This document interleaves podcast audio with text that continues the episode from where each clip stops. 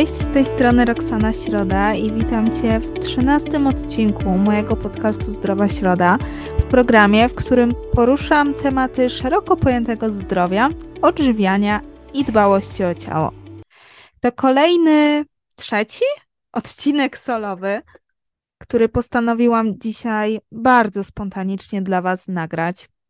Mm, łączę się z Wami prosto z Barcelony. To mój pierwszy, właściwie drugi dzień. Dzisiaj zrobiłam sobie taki malutki dzień dziecka. Spacerowałam, jadłam, piłam, chodziłam, robiłam zdjęcia. E, dosłownie na chwilkę usiadłam do pracy i bardzo potrzebowałam takiego dnia luzu. Natomiast w trakcie tego chodzenia, wiecie, widziałam miejsca, w których byłam rok temu. To nie jest mój pierwszy raz w Barcelonie. Mm, rok albo dwa lata temu, Jezu, już nie pamiętam. Być może dwa lata temu byłam ostatni raz w Barcelonie mm, z mamą. I szłam dzisiaj trochę tym szlakiem, którym chodziłyśmy wtedy razem.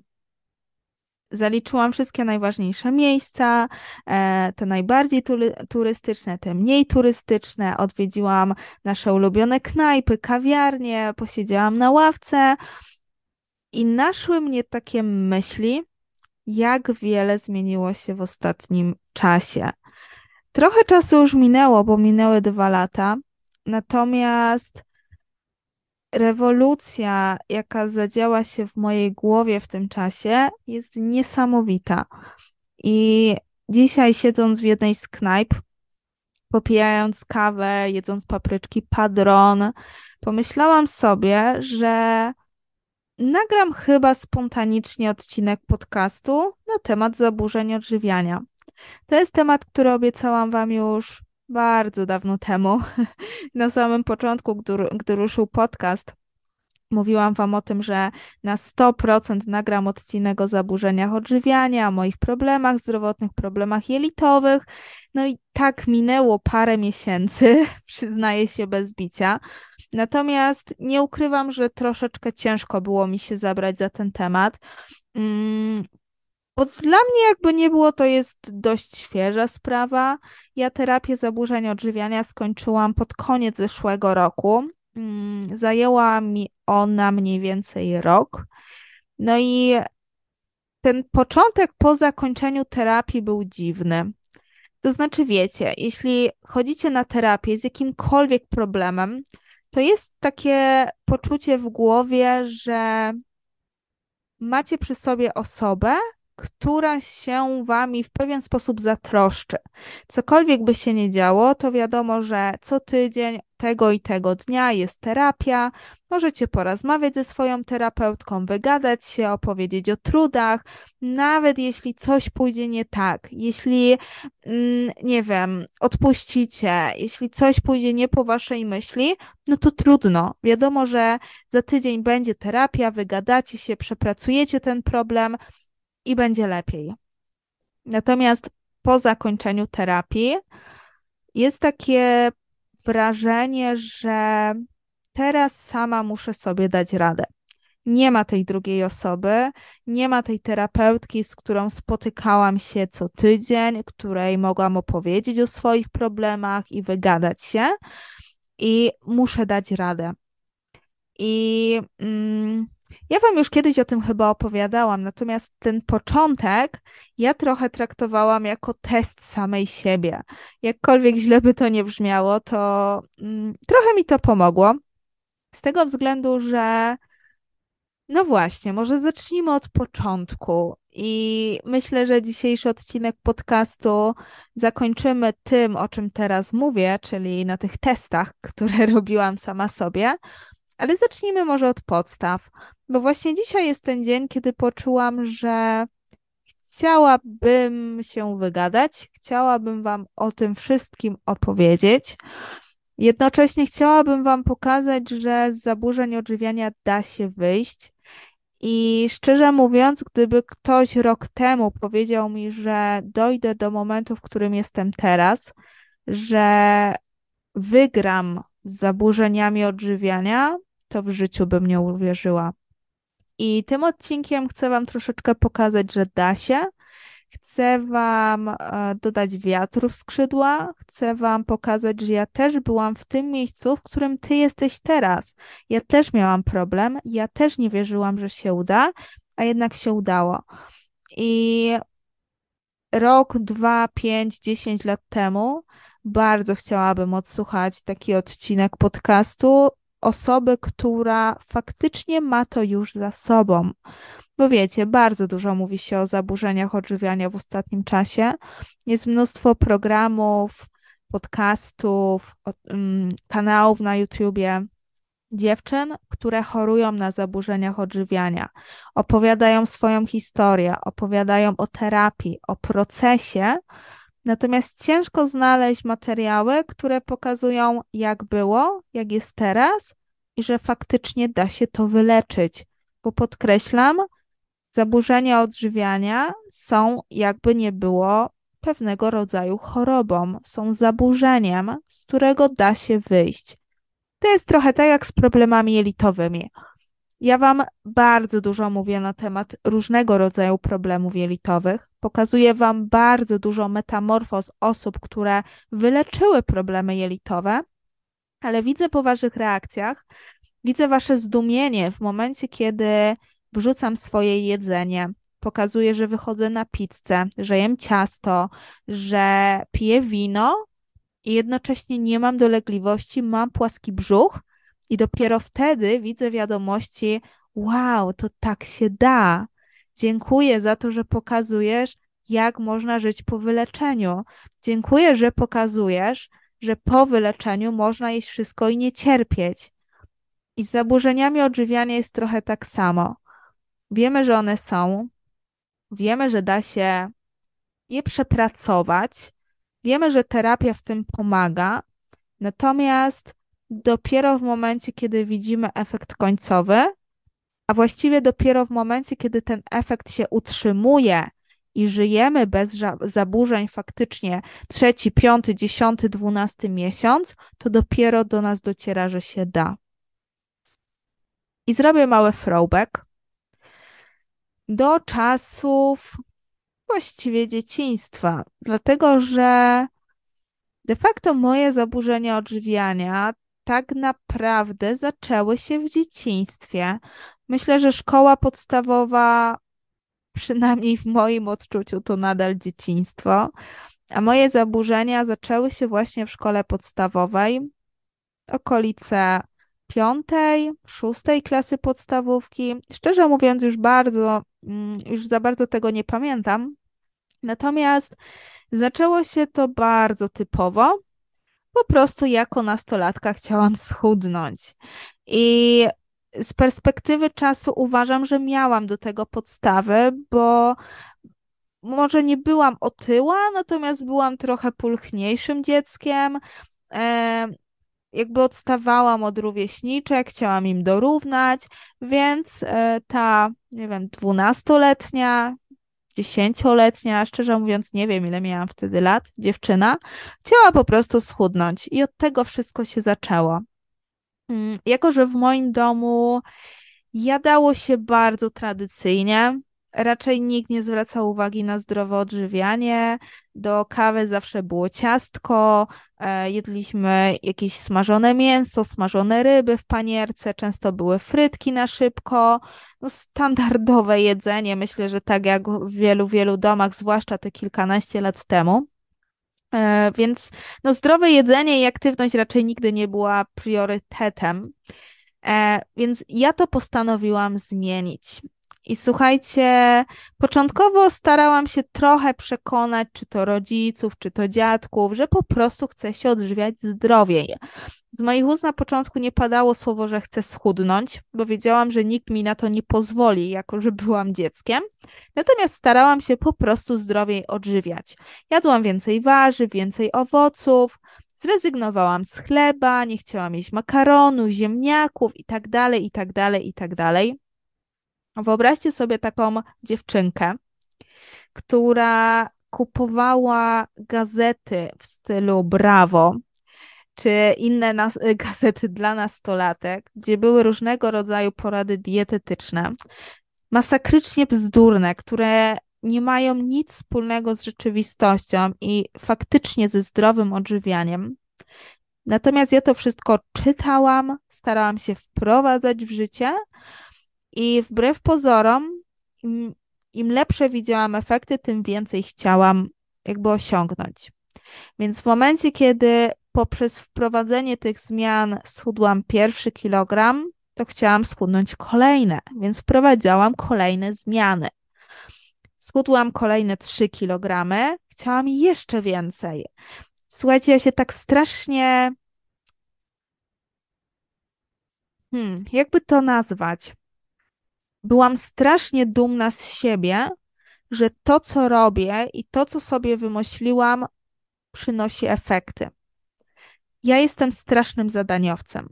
Ja jak sobie coś wymyślę, nieważne co to jest, to ja to muszę osiągnąć za wszelką cenę. I w wielu sytuacjach to jest bardzo dobre, bo prawdopodobnie ta cecha doprowadziła mnie do tego miejsca, w którym jestem pod względem biznesu, zdrowia, sylwetki. Natomiast ta cecha może mieć też bardzo negatywny wpływ, i w tamtym czasie dokładnie taki miała. Bo jak zobaczyłam, że zaczynam osiągać efekty, to robiłam wszystko, żeby te efekty były jak najlepsze. Więc stopniowo zaczęłam ograniczać jedzenie, wykluczać kolejne produkty, które oczywiście w cudzysłowie na tamten moment moim zdaniem były niezdrowe, czyli makaron, ziemniaki, mm, słodycze, słone, e, słone przekąski, soki, wiecie, wszystko to, co jak najbardziej może być w zdrowej diecie, natomiast moim zdaniem to było niezdrowe, nie powinnam tego jeść, powinnam wszystko wykluczyć. Później zaczęłam ograniczać jedzenie po prostu. Nieważne, czy to były warzywa, kurczak, ryba, ziemniaki, owoce, po prostu zaczęłam ograniczać maksymalnie ilość produktów. I mam taką sytuację w głowie. Właściwie to nie była sytuacja, bo to był dłuższy czas, wymyśliłam sobie, że albo zjem kolację do godziny 18. Podkreślam, to jest mit. Nie trzeba jeść e, kolacji do godziny 18, można zjeść ją później. Natomiast ja oczywiście wyczytałam w jednej z mądrych gazet, że kolację powinno się jeść do godziny 18. Więc ja sobie wymyśliłam, że albo zjem kolację do godziny 18, albo nie będę jadła jej w ogóle. I w zdecydowanej większości sytuacji było tak, że nie jadłam tej kolacji w ogóle. Dlatego, że albo wróciłam z angielskiego późno, albo wróciłam z basenu, albo byłam na spacerze, albo po prostu nie byłam głodna. A że ja sobie wbiłam do głowy, że po 18 nie wolno jeść, to po prostu nie jadłam. I zaczęły się też różne historie z wymyślaniem. No bo wiecie, byłam dzieckiem, później nastolatką, bo ta historia nie trwała, moi drodzy, rok, tylko ona trwała dobrych kilka lat. No i rodzice zaczęli faktycznie zauważyć, że coś jest nie tak. Zdrowa dieta super, jak najbardziej tak, natomiast w momencie, kiedy zaczęły się ograniczania jedzenia, wykluczenia kolejnych produktów, nie, nie jedzenie kolacji któryś dzień z rzędu, no to już zaczęły się problemy. Pytania, szykowanie posiłków, kontrolowanie. Oczywiście e, miałam na to swoje sposoby. I jeśli słuchasz mnie i masz problem z zaburzeniami odżywiania, chorujesz bądź chorowałaś na anoreksję, to na pewno jest ci to bardzo, bardzo bliskie, bo anorektyczki są świetnymi kombinatorkami pojawia się mnóstwo powodów do tego, żeby nie jeść. Pojawia się mnóstwo wy, e, wymówek. Jesteśmy genialnymi aktorkami. Zawsze znajdziemy pomysł na to, co zrobić, żeby nie jeść. I u mnie też tak było. Ja albo nie byłam głodna, albo jadłam u koleżanki, albo jadłam po wyjściu z basenu, albo zjadłam u babci, albo zjadłam w międzyczasie, tylko rodzice tego po prostu nie widzieli wiecie, tych jakby pomysłów było mnóstwo. Ja mogłabym w tamtym czasie napisać poradnik na temat wymówek anorektyczki, o tym, co zrobić, żeby nie zjeść. Teraz już na szczęście tego nie pamiętam, ale faktycznie tych powodów było bardzo, bardzo dużo. No i tak minął tydzień, drugi, kolejny miesiąc, kolejny miesiąc i doszłam, słuchajcie, do wagi 36 kg. Wyglądałam jak cień człowieka. Mm, oczywiście w moim odczuciu nadal byłam za duża, za gruba, miałam za szerokie biodra, miałam odstający brzuch. Co z tego, że wystawały mi kości, jeśli ja w swoim odczuciu nie wyglądałam tak, jak chciałam wyglądać. I był taki moment, gdzie e, stałam już na pograniczu szpitala i to była dla mnie sytuacja troszeczkę kryzysowa, dlatego że wiedziałam, że jeśli nie przytyję, to po prostu wyląduję w szpitalu albo wyląduję mm, brzydko mówiąc, w zakładzie zamkniętym, gdzie po prostu mnie dokarmią. I szczerze mówiąc, nie wiem, czy to był ten moment, w którym prostu chciałam przytyć, czy była jakaś inna sytuacja. Natomiast to nie była chęć przytycia, która wynikała z moich potrzeb, czy z mojego poczucia, że już wystarczy, albo z tego, że czułam się źle, tylko to była chęć przytycia dla świętego spokoju. Miałam dość wysłuchiwania tego, że jestem za chuda, że jestem anorektyczką, mimo że nią byłam, że wyglądam jak kościotrup, że mnie zamkną w szpitalu i prawdopodobnie pewnego dnia ja po prostu stwierdziłam, że okej, okay, muszę przytyć, jak przytyję, to dadzą mi święty spokój. I to był prawdopodobnie jedyny powód, dla którego stwierdziłam, że powinnam przytyć parę kilogramów. Mm. Natomiast no, trwało to dobrych kilka miesięcy. I mm, na tym się nie zakończyło. Dlatego, że mój okres odchudzania i dojścia do wagi 36 kg, myślę, że trwało około dwóch lat. Przez te dwa lata głodziłam się, bo inaczej się tego nazwać nie da. Słuchajcie, były takie dni, że ja potrafiłam zjeść na przykład trzy jabłka. Jedno na śniadanie, drugie na obiad, trzecie na kolację i nic poza tym. Tylko woda, herbata bez cukru, nic więcej. Więc były dni, kiedy jadłam 200, 300 kalorii w ciągu dnia i najgorsze jest to, że ja nie byłam głodna. Mój organizm był na tyle wycieńczony, że z jednej strony nie byłam w stanie normalnie funkcjonować, uczyć się, a z drugiej strony kompletnie nie miałam potrzeby jedzenia i nie odczuwałam głodu. W ciągu tych dwóch lat mm, straciłam miesiączkę, doprowadziłam do skrajnych niedoborów i do anemii. E, prawdopodobnie też w wyniku wygłodzenia pojawiła się u mnie niedoczynność tarczycy, a później w konsekwencji PCOS. Teraz, po tych wielu latach, strasznie żałuję. Naprawdę, bardzo. Natomiast jeśli miałabym pomyśleć o tym, co miałam w głowie wtedy i postawić się na miejscu dziewczyn, ciebie, jeśli chorujesz teraz, to dla mnie w tamtym momencie zdrowie nie miało kompletnie żadnego znaczenia. Ja po prostu chciałam być jak najchudsza. Dla mnie chudość była definicją piękna, ale też dla mnie ta chudość była definicją tego, że ja jestem w stanie osiągnąć to, co sobie założę. Chciałam schudnąć, schudłam. Chciałam nie jeść, nie jadłam. Chciałam trenować po trzy godziny dziennie, trenowałam. To było dla mnie w tamtym momencie najważniejsze. Teraz, jak patrzę na to z perspektywy czasu, to była totalna głupota. Będę o tym mówiła non-stop. Jeśli tym moim gadaniem będę w stanie pomóc choć jednej osobie z zaburzeniami odżywiania, to będę o tym mówiła, bo to jest problem, który rujnuje nasze życie. I słuchajcie, anoreksja to jest choroba, która odbija się na nas negatywnie nie tylko w momencie, kiedy chorujemy, ale też przez wiele, wiele, wiele lat w przyszłości. I nie mówię tylko o tym, że zaburzenie odżywiania to jest problem, który lubi nawracać. To jest problem, nad, którymi, nad którym musimy pracować tak naprawdę całe życie, ale też to jest problem, który prowadzi do kolejnych chorób.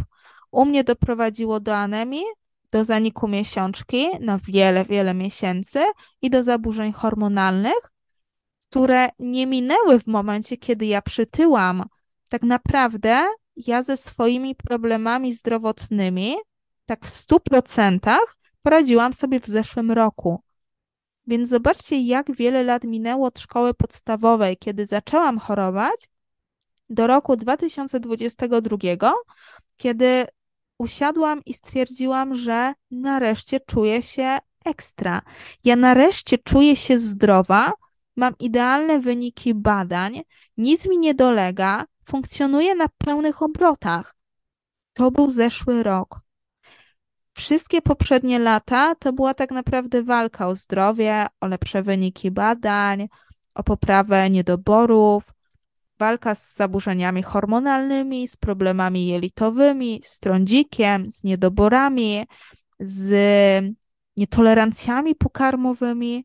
Tego było mnóstwo.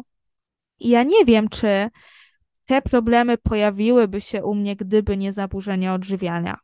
Natomiast jestem w 100% pewna, że zaburzenia odżywiania i anoreksja, a później bulimia doprowadziły do tego, co działo się u mnie przez kolejne lata. Bo tak jak Wam powiedziałam, u mnie okres anoreksji, czyli niesamowitych głodówek, trwał około, około dwóch lat. Później był ten moment, w którym stwierdziłam, że muszę przytyć dla świętego spokoju, żeby się mnie nie czepiali, żeby nie gadali, żeby nie wsadzali mi jedzenia prosto do paszczy, za przeproszeniem. Więc po prostu zaczęłam jeść. Zaczęłam jeść na potęgę. Zaczęłam mieć ogromne ilości jedzenia, tak naprawdę z dnia na dzień, bo ja chciałam po prostu jak najszybciej przytyć. Dla mnie nie liczyło się to, żeby przytyć zdrowo, żeby dobrze wyglądać, żeby czuć się świetnie. Ja chciałam po prostu przytyć jak najszybciej kilka bądź kilkanaście kilogramów, żeby dali mi święty spokój. No i tak się stało. Tak się stało, zaczęłam jeść strasznie dużo i strasznie niezdrowo. Pizza, słodycze, bardzo duże ilości jedzenia. I w bardzo krótkim czasie nie jestem w stanie Wam powiedzieć, jaki to był okres czasu. Natomiast bardzo, bardzo szybko z 36 kg przytyłam do 60 kg. Czułam się fatalnie. Czułam się tragicznie i fizycznie, i psychicznie. Mam wrażenie, że nawet gorzej niż w okresie anoreksji. Z jednej strony wszyscy naokoło mnie były, byli zadowoleni, bo Roxanka wreszcie wyglądała na zdrową nastolatkę, a z drugiej strony możecie sobie tylko wyobrazić, co działo się w głowie tej dziewczyny. Przytyłam około 25 kg w bardzo krótkim czasie mimo że tego nie chciałam, tak naprawdę. Ja nie czułam, że problem zaburzeń odżywiania jest za mną. Wręcz przeciwnie.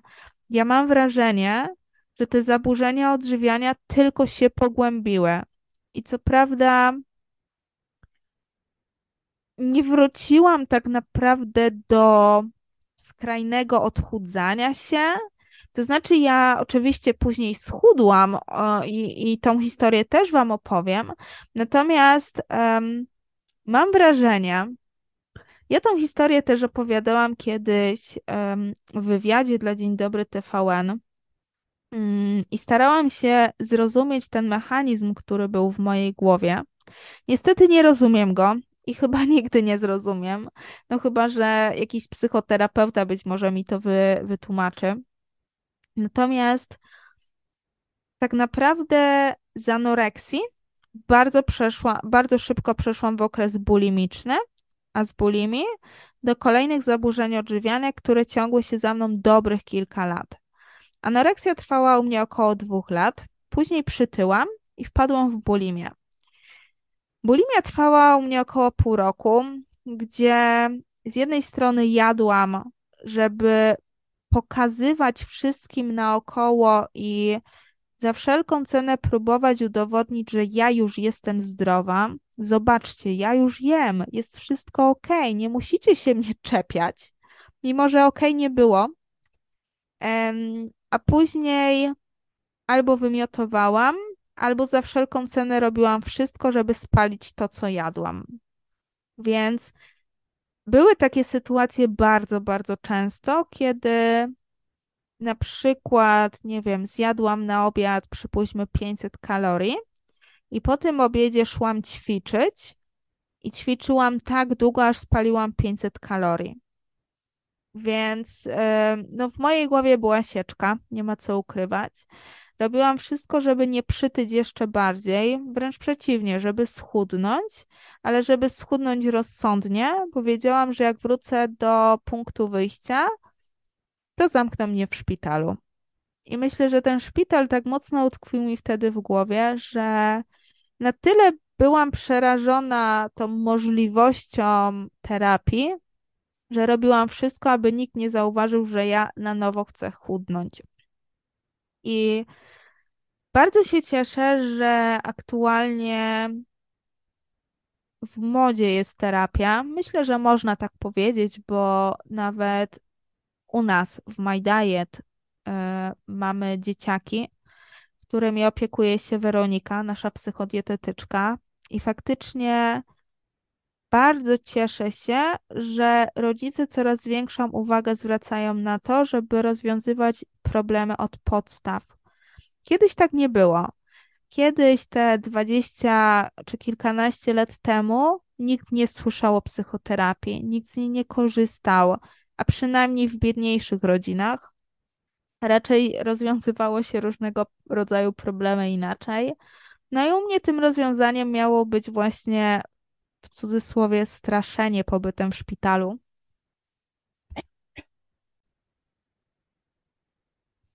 I w pewnym sensie podziałało, dlatego że faktycznie ten okres anoreksji minął. Później okres bulimii również minął, natomiast nie minęły zaburzenia odżywiania. I te zaburzenia odżywiania ciągnęły się ze mną do zeszłego roku, czyli dobrych kilkanaście lat, nie wiem, 10, 15, no myślę, że około 15 lat, zaczynając od anoreksji, przechodząc przez bulimię, kończąc na takich, myślę, lżejszych zaburzeniach odżywiania, z którymi borykałam się około 10 lat, a które wy zapewne też znacie doskonale, czyli kompulsywne objadanie się, zajadanie stresu, emocji, przejadanie się, coś, z czym walczyłam bardzo, bardzo, bardzo długo.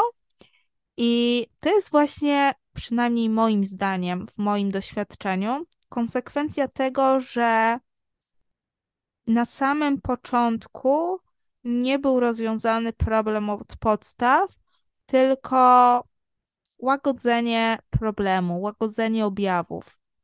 To jest znowu trochę tak jak z tymi nieszczęsnymi jelitami, że jeśli my nie rozwiążemy tego problemu od podstaw, nie wyleczymy go od samego początku tak, jak być powinno, to on będzie się z nami ciągnął przez wiele, wiele lat. On będzie nawracał, objawy będą raz silniejsze, raz nie, natomiast ten problem będzie nam towarzyszył. I moim, w moim życiu z zaburzeniami odżywiania było dokładnie tak samo. Ten problem był w jakimś stopniu zaleczony, złagodzony, natomiast zaburzenia odżywiania wracały jak bumerang non-stop. Przy stresie, przy egzaminach, przy problemach, przy kłótni, przy radości, przy wakacjach, przy wyjazdach, przy każdej możliwej okazji, która w jakimkolwiek stopniu kojarzyła mi się z jedzeniem. nie potrafiłam sobie z tym poradzić i myślę, że wy to doskonale znacie, ale oszukiwałam sama siebie bardzo, bardzo długo, uważając, że ja dam radę, ja sobie z tym poradzę. Przepraszam Was bardzo, już mi wysiada głos standardowo przy tak długim gadaniu. Więc było bardzo wiele różnych takich sytuacji, w których ja próbowałam sobie faktycznie z tym wszystkim poradzić. Wprowadzałam różne metody, słuchałam różnych wykładów, szkoleń, kursów, czytałam jakieś książki. Natomiast to była taka ciągła sinusoida. Przez dwa miesiące było lepiej, przez miesiąc znowu gorzej. I dwa miesiące lepiej, i miesiąc gorzej. I dopóki siedziałam w domu i bardzo mocno skupiałam się na tym, żeby, żeby podołać, żeby nie poddać się na nowo tym zaburzeniom odżywiania. I dopóki wszystko w moim życiu było ok, to zaburzenia odżywiania też siedziały cicho. Natomiast w momencie, kiedy pojawiała się sytuacja stresowa, ja reagowałam jedzeniem. Kiedy była radość, ja reagowałam jedzeniem. To znaczy, wiecie, traktowałam jedzenie jako nagroda, jako sposób na świętowanie. Nie znałam kompletnie innych metod. Kiedy pojawiał się wyjazd, to ja ten wyjazd traktowałam jako jeden wielki cheat meal i jadłam ile wlezie, po to, żeby po powrocie znowu zacząć dietę. Kiedy wychodziłam do kawiarni, to nigdy nie szukałam zdrowszego wyboru, tylko jadłam wszystko. Im bardziej kaloryczne, im bardziej niezdrowe, tym lepsze. I te, załóżmy 10 lat takich łagodniejszych zaburzeń odżywiania, bo moim zdaniem jednak porównując do anoreksji czy do bulimii, są to łagodniejsze zaburzenia odżywiania, ale jednak przez te 10 lat również wydarzyło się bardzo, bardzo wiele. Mm, natomiast jednym z takich z jednej strony trudniejszych momentów, ale też teraz z perspektywy czasu myślę, że bardzo przełomowych, to było przestanie liczenia kalorii. I myślę, że nie wydarzyłoby się to, gdyby nie podróż do Azji.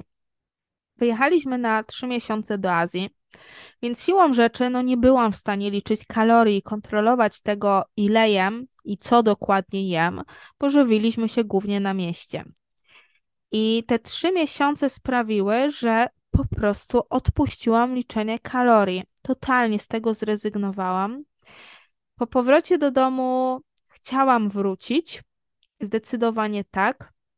Natomiast szczerze mówiąc, nie wiem dlaczego. Czy to z lenistwa, czy był jakikolwiek inny powód. Natomiast wróciłam do liczenia kalorii na tydzień i odpuściłam. I teraz po tych chyba czterech latach, trzech latach nie liczenia kalorii, myślę, że to było najlepsze, co zrobiłam dla siebie i dla swoich zaburzeń odżywiania. Przestałam panicznie kontrolować jedzenie. To zmieniło bardzo wiele i myślę, że to był pierwszy taki duży krok do uporania się z zaburzeniami odżywiania. Oczywiście one były nadal i przez te cztery ostatnie lata, kiedy nie liczyłam kalorii, nadal miałam problem z zaburzeniami odżywiania. I Zastanawiam się właśnie, jak bardzo dzisiaj chcę ten temat rozwijać, dlatego że jakby nie było, to jest kilkanaście lat mojego życia. Mm, wydarzyło się w tym czasie bardzo wiele. Miałam bardzo różnych sytuacji, lekcji, chwil wzlotów i upadków, um, terapii, spotkań z psychoterapeutami, zmian w zaburzeniach odżywiania, bo czasem były to okresy kompulsywnego przejadania się, czasem okresy obsesyjnego liczenia kalorii, czasem okresy cheat mealów i głodówek. Było tego bardzo, bardzo, bardzo dużo. I trochę zastanawiam się, ile chcę opowiedzieć dzisiaj, ile chcę zostawić na kolejny odcinek podcastu, dlatego że Ten temat akurat w moich doświadczeniach jest na tyle obszerny, że nie jestem w stanie opowiedzieć Wam tego wszystkiego za jednym zamachem i chyba też nie chcę tego robić, bo mm, jest to trudny temat, jakby nie było. I myślę, że każda osoba z zaburzeniami odżywiania doskonale mnie rozumie, wie o czym mówię i wie, że nie jest łatwo opowiadać o tym wszystkim, co się działo, czy co siedzi w naszej głowie. Te wszystkie, w cudzysłowie, demony są naprawdę bardzo trudnym tematem. I wrócę do tematu zaburzeń odżywiania na pewno jeszcze nie raz i myślę, że wtedy troszeczkę dokładniej opowiem Wam o tym, z jakimi dokładnie zaburzeniami miałam problem przez te ostatnie kilka lat, jak sobie z nimi poradziłam, co dała mi terapia, jakie mechanizmy w sobie wypracowałam, że jest tak, jak jest. I myślę, że opowiem Wam też o tych moich testach kontrolnych, chociaż dzisiaj do tego jeszcze wrócę. Natomiast chciałabym dzisiaj skupić się na tym, co czuję teraz, będąc w Barcelonie, będąc od kilku miesięcy już po zakończonej terapii i porównując sobie aktualny wyjazd do tego sprzed dwóch lat. Bo dwa lata temu gdy byłam w Barcelonie, spędziłam tutaj pięć dni i byłam w trakcie zaburzeń odżywiania, jakby nie było. Byłam przed terapią. To mój wyjazd, dokładnie tak jak każdy inny, kręcił się wokół jedzenia. Ja już przed wylotem do Barcelony zaplanowałam sobie, co zjem i gdzie zjem. Wiedziałam, że muszę iść do tej knajpy, do tej kawiarni, na to ciastko, na tą pizzę i tak dalej. Mm, druga rzecz jest taka, że wyjazd i do Barcelony i każdy inny traktowałam jako okazję do, brzydko mówiąc, nażarcia się, bo inaczej się tego nie dało nazwać. To był bardzo prosty schemat. Do czasu wyjazdu dieta na 100%, okres wyjazdu totalny luz i powrót do diety po powrocie z wyjazdu. I w ten sposób funkcjonowałam wiele, wiele lat. No i tak samo właśnie było wtedy mm, w Barcelonie. Cały wyjazd kręcił się wokół jedzenia, chodzenia po knajpach, jedzenia niezdrowych rzeczy. Ja słuchajcie, przez cały wyjazd Chyba raz zjadłam sałatkę, jakiegoś bowla um, i raz chyba carpaccio. Nie wiem, nie pamiętam. Natomiast przez cały wyjazd jadłam burgery, frytki, pizzę, rogaliki, ciastka, ciasteczka, mnóstwo rzeczy, których normalnie na co dzień nie jadam. A jeszcze śmieszniejsze jest to, że słuchajcie, ja się naprawdę brzydzę fast foodami takimi najgorszej jakości. Nie wiem, co musi się stać, żebym z własnej woli weszła do Złotych Łuków albo innej te, tego typu restauracji. A wtedy y, żywiłam się na przykład Five Guys, może kojarzycie, taka fast foodownia bardzo popularna. I nie wiem, po prostu nie wiem, co było w mojej głowie wtedy. I teraz z perspektywy czasu to jest dla mnie jakaś totalna abstrakcja. Jak można wyjazd traktować wyłącznie przez pryzmat jedzenia?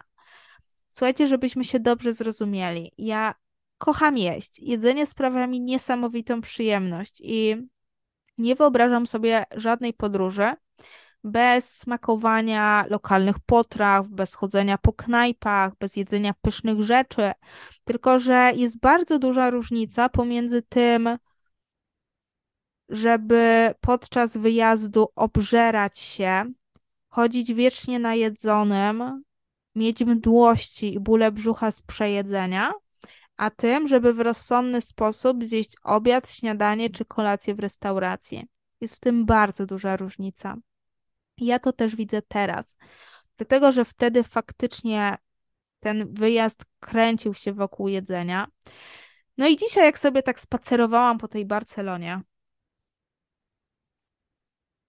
to wiecie, widziałam te wszystkie knajpy, kawiarnie, przypominałam sobie tą sytuację i naprawdę nie rozumiem.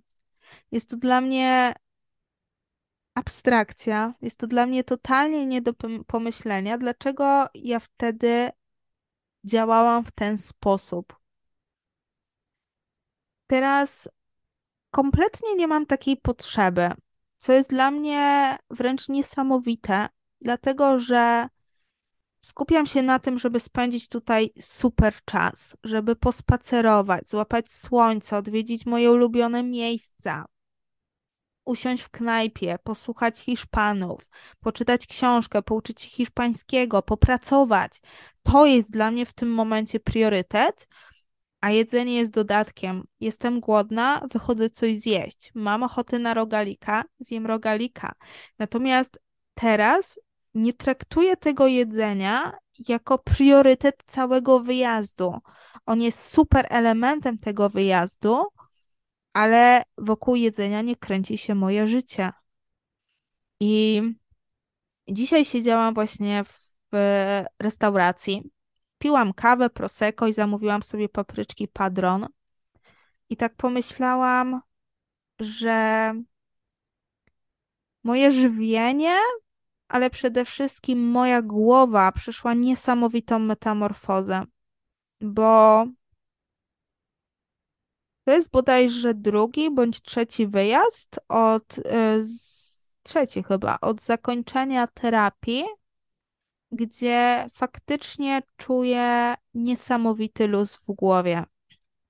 Dopiero teraz widzę, że moje życie nie musi kręcić się wokół jedzenia, że ja nie muszę wszystkiego podporządkować pod jedzenie, że ja nie muszę zjeść co do minuty obiad czy kolację, że jak będę głodna, to nic się, uwaga, nie stanie. Ja mogę być trochę głodna. Ja mogę zjeść obiad później. Ja nie muszę zjeść pizzy tylko dlatego, że jestem na wyjeździe, a później nie będę mogła. Zmiana myślenia pod wpływem terapii jest niesamowita. I dzisiaj sobie pomyślałam o tym, że terapia zaburzeń odżywiania jest cholernie trudna. Psychicznie jest niesamowicie ciężka. Cała terapia to jest okres wzlotów i upadków, okres nawrotów, lepszych okresów, gorszych, napadów obiadania się, głodówki. To jest niesamowity roller coaster. Natomiast jak już przez to przejdziesz, dojdziesz do etapu zakończenia terapii, wypracujesz sobie pewne mechanizmy, które pomogą ci to utrzymać, to twoje życie zmieni się o 180 stopni. Już nigdy nie będzie tak, jak było. Już zawsze będziesz musiała pracować nad tym, żeby mieć prawidłowe relacje z jedzeniem i żeby zaburzenia odżywiania nie nawróciły.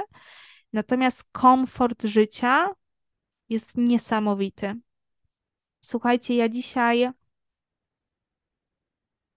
podam Wam różnicę, bo myślę, że to super zobrazuje e, właśnie na tym przykładzie, jak było, a jak jest. Kiedyś, gdy byłam w Barcelonie dwa lata temu, to na śniadanie zawsze zaczynałam zdrowo, czyli jakieś jajka, warzywa, pieczywo i zawsze jadłam jeden albo dwa rogaliki takie mini croissanty, no bo jestem na wakacjach, więc mogę, nic się nie stanie. Wiecie, w głowie sobie szukałam jakichś wymówek i wytłumaczeń na to, że ja tego rokalika zjem. Z jednej strony zabraniałam sobie tego, było to dla mnie coś zakazanego, coś niezdrowego, coś, czego nie powinnam jeść, ale tłumaczyłam sobie to w ten sposób, że jestem na wakacjach, więc mi wolno, a jak wrócę, to będę na diecie i nie będę takich rzeczy jadła. Co już, co już jest dla mnie totalne no nieporozumieniem, dlatego że teraz kompletnie nie muszę sobie tego tłumaczyć. Jeśli nie mam ochoty, nie jem, ale jeśli mam ochotę i mam świadomość tego, że czuję potrzebę zjedzenia tego rogalika, mam na niego ochotę, to go po prostu jem. I nie muszę sobie dzisiaj tłumaczyć, czy mi wolno, czy mi nie wolno, czy ja będę później na diecie, czy nie będę, że jestem na wakacjach, więc wyrażam na to zgodę bądź nie. Nie, po prostu mam ochotę, idę do kawiarni i jem. I znowu kolejna rzecz. Kiedyś, gdy byłam w Barcelonie, nie myślałam o tym, na co faktycznie mam ochotę. Tylko miałam w głowie taką myśl: Roxana, jesteś na wakacjach, zjedz to, czego na co dzień w domu nie możesz. I znowu zakazywanie, znowu uświadamianie sobie, że teraz muszę się najeść wszystkiego, co niezdrowe, bo później nie będzie mi wolno, co jest totalną głupotą. I dlatego też ja jadłam wtedy frytki, burgery, pizzę, wszystko to, czego normalnie na co dzień nie jem, bo miałam w głowie taką myśl, że za pięć dni wrócę do diety i już nie będzie mi wolno. Teraz jem to, na co mam ochotę. Kocham zdrowe jedzenie, uwielbiam, świetnie się po nim czuję i na co dzień jem zdrowo, więc dlaczego będąc w Barcelonie miałabym nagle to zmieniać? Dlaczego miałabym jeść burgery i frytki i pizzę, skoro ja tak naprawdę nie mam na to ochoty? Jeśli będę miała ochotę, pójdę i zjem. Nieważne, czy ja jestem w Barcelonie, w Dąbrowie, w Katowicach, w Warszawie czy w Mediolanie.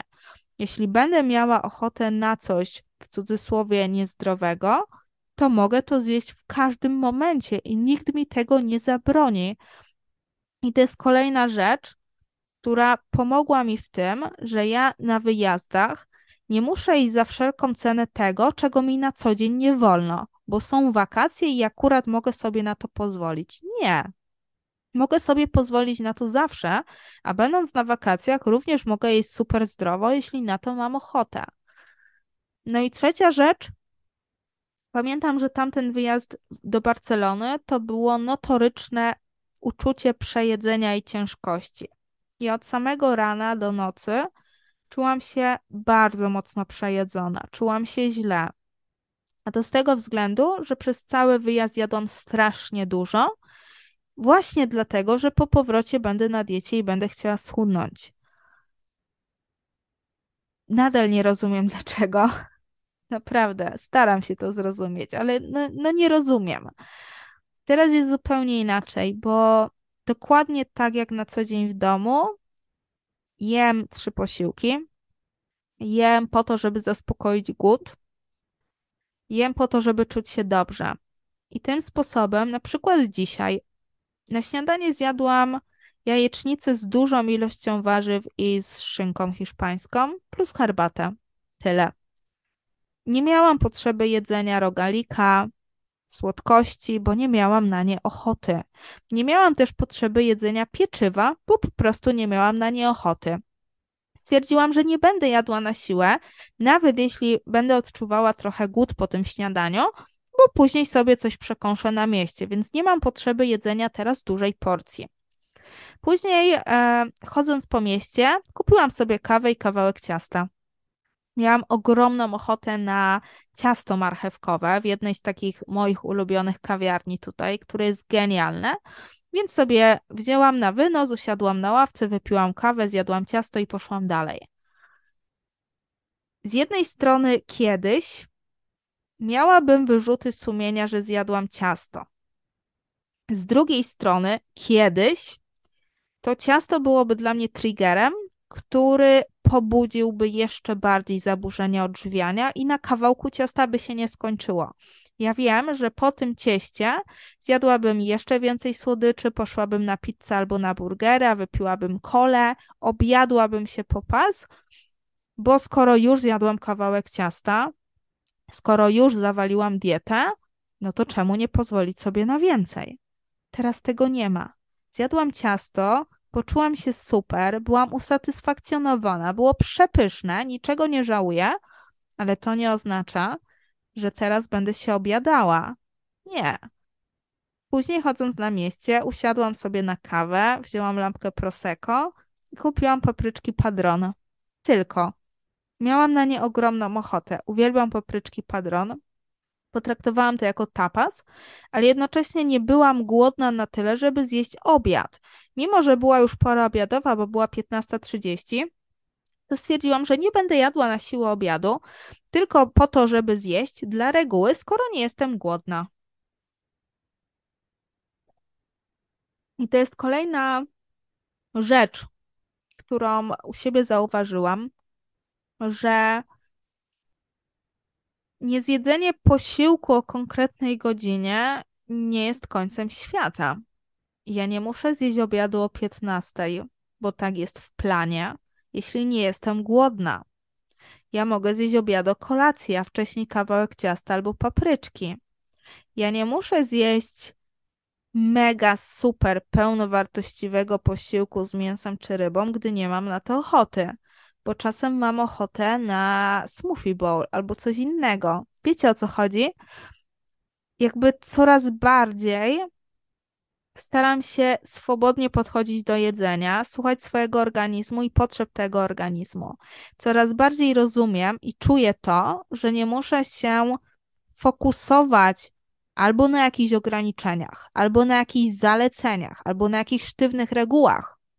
Dlatego, że ja i mój organizm doskonale wiemy, czego ja w tym momencie potrzebuję i na co mam ochotę. I to znowu po raz kolejny mi dzisiaj pokazało, jak wiele się zmieniło i jaki luz mam w mojej głowie. Nie muszę jeść na siłę. Nie muszę jeść dlatego, że jest konkretna godzina. Mogę nie zjeść, jeśli nie jestem głodna. Mogę zjeść obiad kolację zamiast obiadu. Wiecie, dużo rzeczy się zmieniło, ale też z każdym kolejnym dniem, wyjazdem, miesiącem, ja dopiero to zauważam. Więc obiadu dzisiaj nie było, jest mi z tym bardzo dobrze. Nie mam ani wyrzutów sumienia, w ogóle jakby zero emocji związanych z jedzeniem. Było super. I po drodze wzięłam połk bowla z łososiem, z tuńczykiem, z ryżem, z dużą ilością warzyw, którego zjadłam po prostu na kolację w hotelu. I to też było super. Totalna równowaga. Miałam ochotę na ciasto, zjadłam ciasto. Miałam ochotę na wino, wypiłam wino, ale jeśli miałam ochotę na sałatkę tuńczyka albo jajecznicę, to zjadłam jajecznicę. Nie musiałam wybierać tych niezdrowych produktów, bo jestem na wakacjach i po powrocie do domu nie będzie. No nie. Pamiętajcie proszę, że mm, jakby potrzeby każdego z nas są zupełnie inne. Natomiast bardzo wiele siedzi w naszej głowie. I oczywiście zupełnie oddzielnym tematem jest kwestia mm, problemów zdrowotnych, diet leczniczych. Myślę, że do tego kiedyś jeszcze wrócę, bo wy doskonale wiecie, że ja też byłam na różnych dietach leczniczych, przede wszystkim na diecie low FODMAP i też wtedy miałam zaburzenia odżywiania. Raz nad nimi już pracowałam na terapii, innego razu nie pracowałam na terapii i to się negatywnie na mnie odbiło. Natomiast to jest troszeczkę inna sytuacja. Ale niezależnie od tego, w którym miejscu jesteście, jeśli macie problemy z zaburzeniami odżywiania, macie zaburzone relacje z jedzeniem, nie potraficie sobie z tym poradzić, one non-stop nawracają, to nie będę Wam dawała żadnych rad jako dietetyczka, dlatego że ja nie czuję się kompetentna w tym temacie. Ja nie jestem psychodietetyczką, nie jestem psycholożką, nie jestem psychoterapeutką. Jestem dokładnie po tej samej stronie czy, co Wy, czyli przez wiele, wiele, wiele lat miałam zaburzenia odżywiania. Byłam po stronie pacjentki. Korzystałam z usług i psychoterapeutki, i psychodietetyka. I z tej perspektywy chciałabym Wam powiedzieć trzy rzeczy.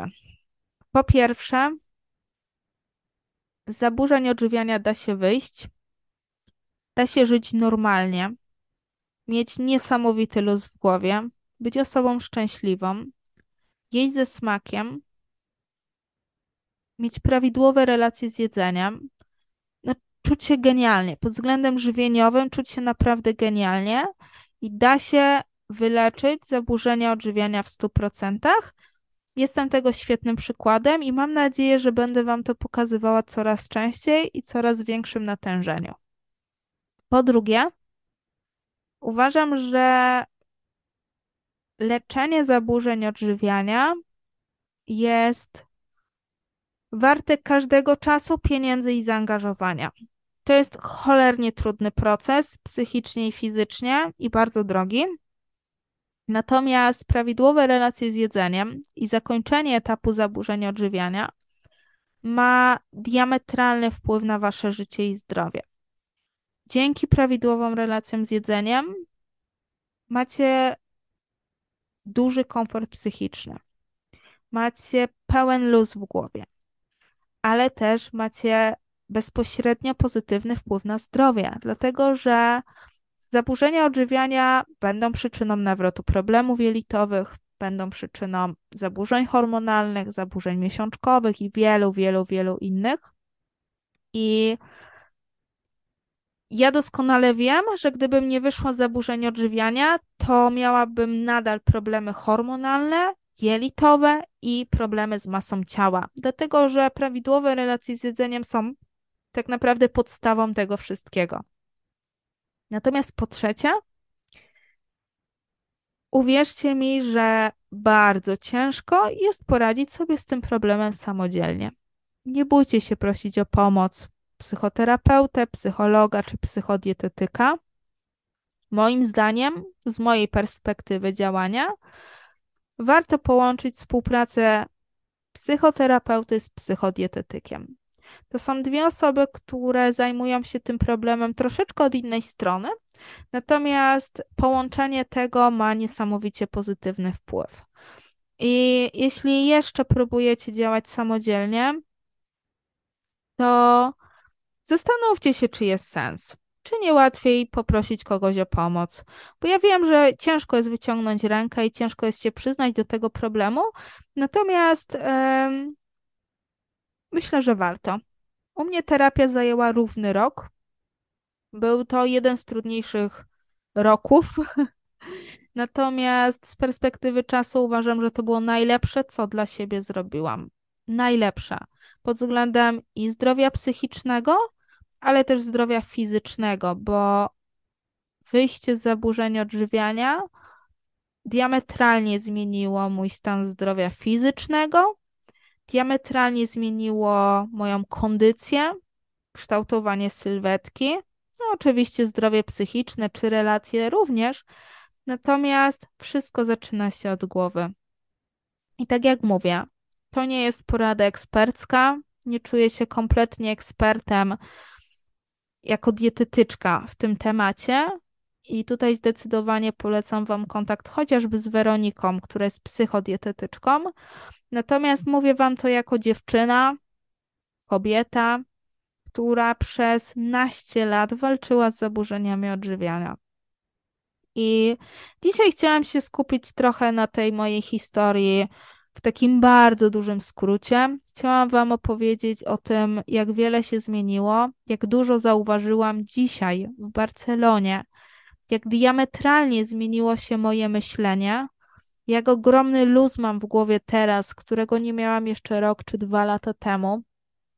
Natomiast obiecuję, że do tego tematu wrócę. I opowiem Wam wtedy trochę więcej na temat tych w cudzysłowie lżejszych zaburzeń odżywiania, które miałam przez około 10 lat. Opowiem Wam też wtedy o terapii, jaką przeszłam, oraz o schematach, i o tym, jakie mechanizmy wypracowałam, żeby faktycznie radzić sobie w skrajnych sytuacjach z tym, że te zaburzenia mogą wrócić. Szczerze mówiąc, nie wiem, ile do Was rozmawiałam. Próbuję spojrzeć na zegarek, ale nie widzę. Mam nadzieję, że Was nie zanudziłam i, i że ten temat jest dla Ciebie ciekawy. Będę bardzo wdzięczna za twój, za twój feedback, jakikolwiek, czy to będzie komentarz, wiadomość prywatna, czy mail. Daj mi proszę znać, czy też masz z tym problem, na jakim etapie jesteś, czy ten temat jest dla ciebie interesujący. Jeśli będę mogła w jakiś sposób podpowiedzieć i pomóc, na pewno to zrobię. Natomiast jeśli nie chcesz się ze mną dzielić swoimi prywatnymi przeżyciami, ale chcesz sobie pomóc, to po pierwsze, zastanów się nad współpracą z psychoterapeutą i z psychodietetykiem, bo to może diametralnie odwrócić Twoje życie do góry nogami, oczywiście w pozytywnym znaczeniu i bardzo mocno przyspieszyć proces wychodzenia z zaburzeń odżywiania. A po drugie, myślę, że warto zajrzeć do kursów, które dostępne są na My Academy, do kursów, szkoleń, materiałów i webinarów psychodietetycznych, które tworzy dla Was właśnie Weronika. Jest to zdecydowanie tańsza opcja niż opieka dietetyka czy psychodietetyka, a może dać naprawdę bardzo wiele do myślenia. Ja uwielbiam kursy Weroniki, uwielbiam workbooka dotyczącego mm, diet eliminacyjnych, e, wyzwania dotyczące nawyków żywieniowych. To jest coś niesamowitego. To są dość proste porady, które naprawdę bardzo wiele zmieniają w naszym myśleniu. Także serdecznie Ci polecam. Zapraszam do korzystania z My Academy i z tych wszystkich treści psychodietetycznych, które tam są. Ja Ci serdecznie dziękuję. Jeśli masz ochotę, to zajrzyj na mój Instagram, bo jeszcze do końca tygodnia jestem w Barcelonie i pokazuję swoje jedzenie, wrzucam różne porady dietetyczne, ciekawostki. Na pewno jeszcze nie raz nawiążę tutaj właśnie do tematu zaburzeń odżywiania. Więc jeśli interesują Cię te tematy, to wskakuj na mój Instagram. No i co? I do usłyszenia w kolejnym odcinku podcastu. Dziękuję, jeśli do, dotrwałaś do końca tego odcinka. Do usłyszenia.